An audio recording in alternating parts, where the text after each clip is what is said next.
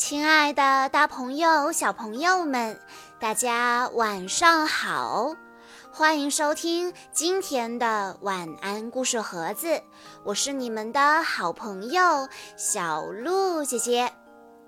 今天是李思雨小朋友的生日，他为大家点播的故事来自《汪汪队立大功》系列。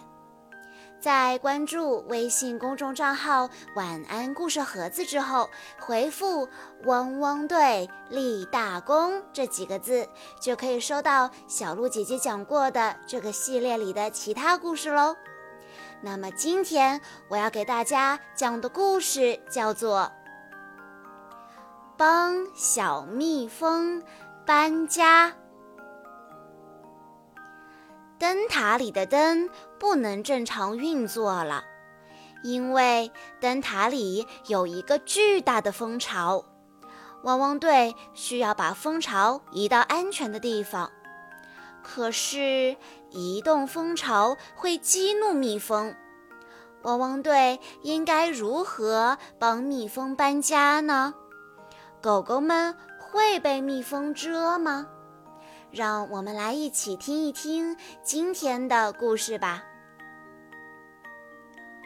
红彤彤的晚霞把冒险湾染成了一幅醉人的风景画。海豹岛上高高的灯塔守护着海湾。无论大小航船的船员，只要远远看到灯塔的灯光，就会很心安。有一天，海象华丽发现灯塔的灯有异样，他连忙游到岸边，呼唤着正在码头停船的阿宝船长：“嘿，华丽，找我有事吗？”抱歉，已经没有鱼了。我马上给你找一找，看有没有什么好吃的。阿宝船长的话还没有说完，华丽就扑到他的身上蹭来蹭去。他希望阿宝船长能够注意到灯塔的异样。哦，华丽，你看。和华丽嬉戏的阿宝船长忽然发现灯塔里的灯光像疯了似的乱闪。幸亏我注意到了，不然麻烦就大了。阿宝船长一边得意地说着，一边飞快地向灯塔跑去。阿宝船长进入灯塔，他发现有很多蜜蜂在灯塔里飞来飞去。是你们在这里嗡嗡嗡的叫吗？阿宝船长推开门，放走了这些蜜蜂。快点出来吧，蜜蜂应该在花丛中自由地穿梭。阿宝船长仍然听到灯塔里有嗡嗡作响的声音，他四下寻找。发现灯箱把手上有一种黏黏的东西，是蜂蜜。阿宝船长惊呼道：“他拉开灯箱，一大群蜜蜂从灯箱里飞出来。原来灯箱里有一个巨大的蜂巢，蜂巢周围爬满了蜜蜂。难怪灯会出故障。”阿宝船长说。我需要找人帮忙，把蜂巢移到适合蜜蜂居住的地方。叮铃铃，叮铃铃，急促的铃声打破了汪汪队总部的宁静。莱德掏出平板电脑，屏幕上出现了阿宝船长焦急的脸，他的身后是一大群蜜蜂。莱德。我是阿宝船长，灯塔里全是蜜蜂，可不可以请汪汪队把这群蜜蜂搬到农夫艾尔的果园里呢？阿宝船长焦急地问道。没有困难的工作，只有勇敢的狗狗。莱德立刻呼叫汪汪队到塔台集合。莱德需要我们。正在种花的狗狗们接到指令，纷纷奔向塔台。莱德向大家介绍情况：灯塔的灯出故障了，因为灯箱里藏了一个蜂巢。我们现在需要把灯塔里的蜂巢移出来，可是移动蜂巢就会激怒蜜蜂。阿奇有些担心。蜜蜂会蛰我们吗？莱德回答：“所以要想办法让蜜蜂安静下来。”莱德开始给大家布置任务。灰灰，我需要你把打气筒改成喷烟器，烟雾会让蜜蜂想睡觉，它们就不会飞走或者蛰我们了。毛毛。我需要你的水枪帮忙，别让喷烟器的温度升得太高。毛毛大声回答：“准备就绪。”天天，我需要你驾驶直升机把蜂巢移到农夫艾尔的庄园。莱德对天天说。天天乐呵呵地说：“狗狗要飞上天啦！”莱德。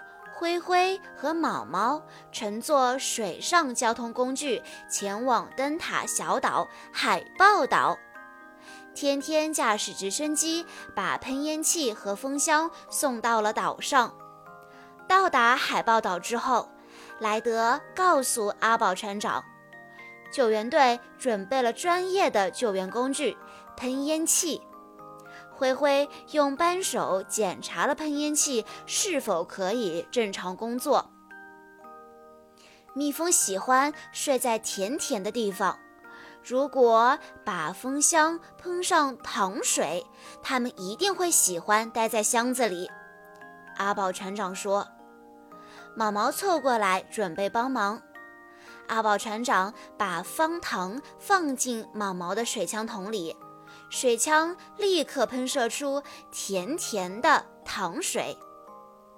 莱德夸奖道：“毛毛做得好，蜜蜂一定会喜欢它们甜甜的新家。”灯塔里的蜜蜂们嗡嗡直叫，似乎很好奇，哪儿来的一群人？他们想做什么？大家带好护具。莱德不慌不忙地指挥着。我们现在用灰灰的喷烟器让蜜蜂安静下来。在喷烟器的作用下，蜜蜂们懒洋洋地打起了哈欠。现在，阿宝船长可以很顺利地挪走蜂巢了。一只戴着小小王冠的蜜蜂昏头昏脑地趴在蜂巢入口。莱德轻轻地捧起它，说：“哇，这是蜂后。”莱德小心地把蜂后放进准备好的蜂箱里。只要蜂后在这里，其他蜜蜂就会乖乖地跟过来了。蜜蜂们果然都跟随蜂后顺利移民。体贴的莱德和阿宝船长小心翼翼地把蜂巢也搬进蜂箱。阿宝船长考虑周全，说：“等一下再移箱子，蜜蜂睡着后就不会蛰人了。快点睡觉吧，小蜜蜂，拜托，收起你的风筝。”毛毛的催眠曲真有效，蜜蜂们甜甜的睡着了。现在轮到天天上场了，天天的直升机开得又平又稳。他放下缆绳，吊起风箱，朝着农夫艾尔的果园飞去。阿宝船长高兴地说：“还是让蜜蜂在果园里飞来飞去比较好。”大家还来不及庆祝救援行动大获成功，就发生了意外。一只老鹰发现了天天，它朝着直升机冲来，直升机被老鹰追得在空中打转。天天好不容易才控制好平衡。天天虽然很怕老鹰，但他努力保持镇定，仔细观察着周围的情况。他发现华丽正在海里享受着美餐。我有办法了！天天稳稳地驾驶着直升机，一个俯冲，冲着华丽飞过去。老鹰紧追着直升机，近了，更近了。华丽刚抓起一条鱼，向空中一扔，想要扔进嘴里，鱼忽然不见了。追击天天的老鹰意外地发现了自己的利爪下多了一条鱼，真是又惊又喜。老鹰顾不上追逐天天，转身飞走，去享受它的美食了。谢谢你，华丽。天天微笑着向稀里糊涂的华丽表示感谢。那只老鹰可以向同伴炫耀自己抓鱼的故事了。天天将蜂箱顺利送达农场。莱德他们已在农场等候多时了。莱德说：“天天，把蜂箱放在其他蜂箱旁边吧。”农夫埃尔向大家表达了谢意。狗狗们欢呼起来：“我们成功的让蜜蜂搬家了！”第二天早上。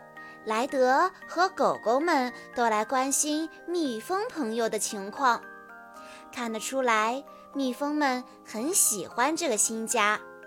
它们在粉红色的苹果花之间飞来飞去，正忙着采蜜呢。蜜蜂会把花蜜带回蜂巢，把花蜜变成艾尔。故意卖个关子，狗狗们一起叫起来：“蜂蜜！”艾尔为了奖励狗狗们，捧出了一大罐甜甜的蜂蜜和一大盘又香又脆的饼干。狗狗们吃的特别开心，这次的任务圆满完成了。今天的安全小百科：被蜜蜂蛰伤急救小讲堂。灯塔的灯运作不正常，因为里面藏了一个蜂巢。汪汪队在避免被蜜蜂蛰伤的情况下，顺利把蜂巢移到了果园。